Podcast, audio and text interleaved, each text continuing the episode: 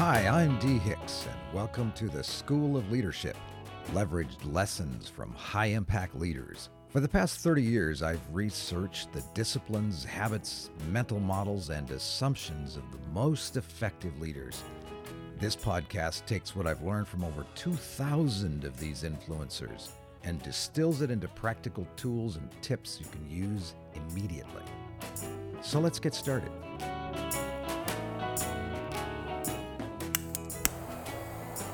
Ah, good afternoon. Actually, let me look at the clock over there. Oh, okay, it's not afternoon. It's about 6:30 in the evening Pacific time because I live in the Pacific time zone. Just lit a cigar. Wow, this one is called a nub. what a great name for a cigar. It's about uh, not quite four inches long. I think it's about four inches, maybe three and a half, four inches long. 58 ring gauge, which is a good thick cigar, um, and it's a really small. These used to be called, this size used to be called a dog walker. These are cigars you can light, and uh, you don't have to, you're not going to take an hour and a half or two hours with friends and smoke a cigar like this. They will probably, maybe it's a 40. The way I smoke cigars, maybe this is like a 45 minute cigar, something like that. Well, you and I uh, won't be taking 45 minutes, but uh, maybe a few minutes together today. Okay, so this one, oh yeah, it's beautiful cigar, is a, um, let me see, this one is called a Habano. Uh, or Habano, I don't know, use an accent, whatever. Habano, that sounds kind of tacky, doesn't it? I, apparently I don't get out much, but this is a this is a blend that kind of uh, that, that, I really really enjoy. Um, it is actually um, a blend made of got a really nice dark brown wrapper that's not quite Maduro, but almost. It's got a real, a real interesting, almost like a campfire kind of smell to it. You might, if you don't smoke cigars, you might think, "What's he talking about?" If you light something on fire, it ever, it all smells like campfires. well, not really. Sometimes they smell really, really different.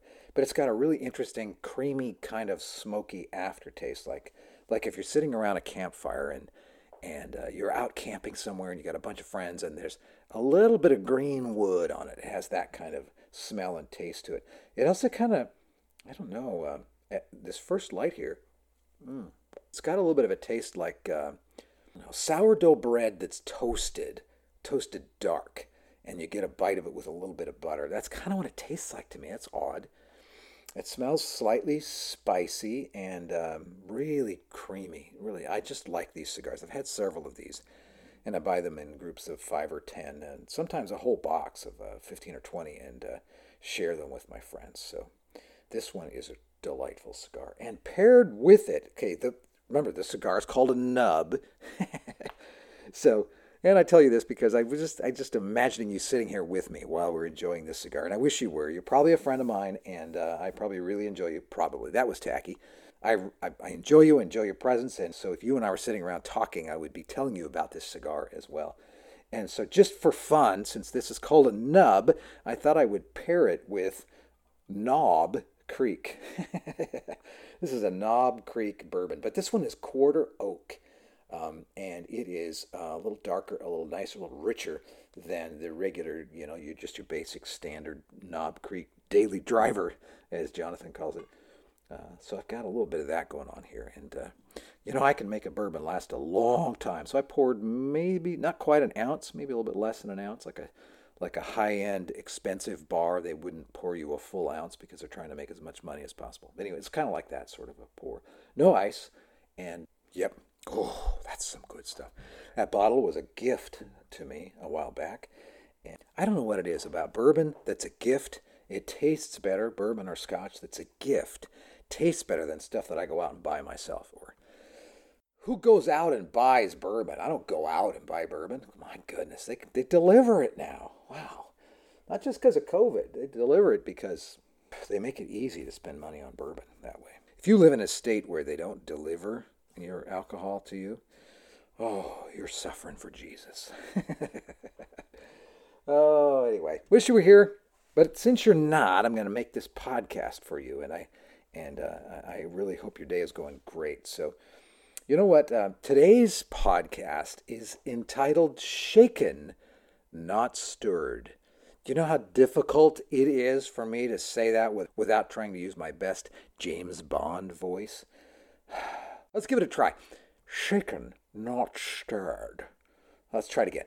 Shaken, not stirred.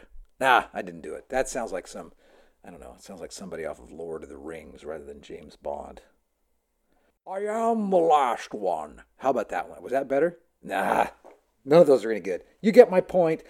James Bond, Sean Connery was, in my mind, the only really good James Bond. The new guy, he's not bad.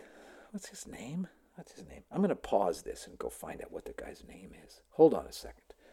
Who is James Bond now? Who is James Bond now? What's his name? Michael? What is it? Uh, uh, Michael Daniel? What's his name? Daniel? Just pop. That's it. There you go. Daniel Craig. He's pretty good too. Daniel Craig's been pretty good too. But he's done. I think he's uh, he just did his last one as 007. He's going to go on and do other things, but great actor. But you know, the other James Bonds, they just didn't, I don't know, they just didn't work for me. Sean Connery, Daniel Craig, and everyone in between, nope. But uh, those were two, some great James Bond characters. You know, I'll probably edit all this out. Who knows? Because it probably doesn't have anything to do with what we're talking about today, which is shaken and not stirred. Let's let's dive in. Let's get to work. So you know, you can tell I'm a fan of James Bond movies. They are they're full of one-liners, and and those one-liners kind of pop up in culture, just like this one does. Shaken, not stirred. It's kind of one of my favorite lines, but I never really thought about it until recently.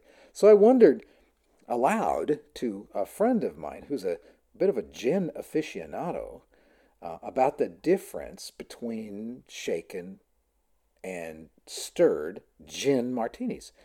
So he directed me to a place called the Alcohol Professor. Isn't that a great job title? oh, wouldn't you like to introduce yourself as the Alcohol Professor? You'd have to have an accent probably that went with it as well. Um, I don't know, a southern uh, a Southern American accent that's the alcohol professor, that wouldn't work. Hi there, I'm the alcohol professor. No, that'd be a beer professor. So here we go, the alcohol professor. I love that job title. So I was referred to this guy, and I discovered that those that pound this drink in anticipation of some sort of emotional balm will probably not be able to taste the difference between a stirred or a shaken gin martini. But others with a more patient and refined taste. Most certainly will. Shaking the ingredients, actually, of a gin martini creates what's called a Bradford, as martini snobs call it. By the way, I dare you to order it with an air of sophistication bordering on snobbery at a party. See if anybody invites you back. I'll have a Bradford, please. Aren't you from Idaho? Uh, so, anyway, the act of shaking the drink, according to some Canadian biochemists at the University of Western Ontario up in Canada, releases more antioxidants from the gin than does stirring. The drink becomes more robust, slightly richer, and a little cloudier. While the biochemists didn't write about the difference in the taste, others have. Many, including Bond, the shaken version has a more complex and interesting taste than the stirred version. I know it's a leap, but, but come with me. I wonder if the shaking life produces better leaders too. Like me, I'm sure you've been gently stirred over your lifetime. Outwardly, you appear to be similar to a well balanced and beautiful cocktail to be admired and enjoyed. but lean in here with me. Perhaps it's the shaking and not the stirring that's transformed you and your career and your enterprises. Perhaps that's what's made you who you are. Perhaps it's the collision of the carefully measured ingredients of your plans and strategies and skills and dreams with the cold, harsh ice of unmet expectations and disappointment in yourself and in others that's shaken you. Perhaps the shaking has realigned your molecules of hope and mixed up your tidy layers of excellence. A few minutes in the hands of the bartender of life, and you're rattled. You're changed. Probably like you, I know this shaking all too well. And I know and love others who know it too. After what feels like an eternity of shaking, we are poured out, richer, smoother, more balanced. What is this shaking? Our confidence is shaken when we fail. Our dreams are shaken when they're set back. Our comfort is shaken. Our plans are shaken. Our tight or our loose relationships are shaken. Our love is shaken. Our companies are shaken. All these can be shaken, but not broken. And we emerge differently, smoother, more complex, more robust, more balanced. The people I admire and enjoy the most have been shaken. Sometimes they'll even tell me how and when the shaking occurred, but often not. But there's a remarkable difference in those who have been shaken and not stirred.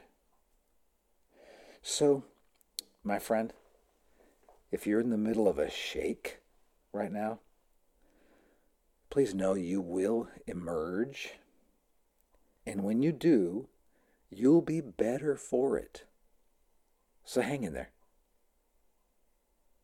Here's a fun fact Bond didn't use that line until the third of the 007 movies. That was Goldfinger, way back in 1964. I was seven or eight years old. and apparently, there's a bit of a debate about whether Bond preferred gin or vodka martinis. Ian Fleming, the creator of the Bond character, was a fan of gin and vermouth, shaken and not stirred. I think his Bond character likely followed suit. Rumor has it that Bond occasionally ordered vodka and gin martinis. wow. I was not able to find the scene confirming that, but it's plausible because the stylish 007 did have a rather stressful career after all. well, here's to you, my friend. If you were sitting here with me enjoying a cigar and a little bit of bourbon instead of a shaken, not stirred gin martini, I'd toast you because you've emerged from the shaking a beautiful human being. Thanks for being my friend. Hope you're having a great afternoon. Hang in there. Bye. Thanks for joining me in today's School of Leadership. This podcast is part of the Archimedes Experiment, leveraged wisdom from the world's most effective leaders. If you're interested in more, go to my website, dehicks.com. Remember, my first name has only one E. Well, you'll find more short and helpful podcast books and blog posts. If this was helpful, maybe even share it with some of your friends. Have a great day.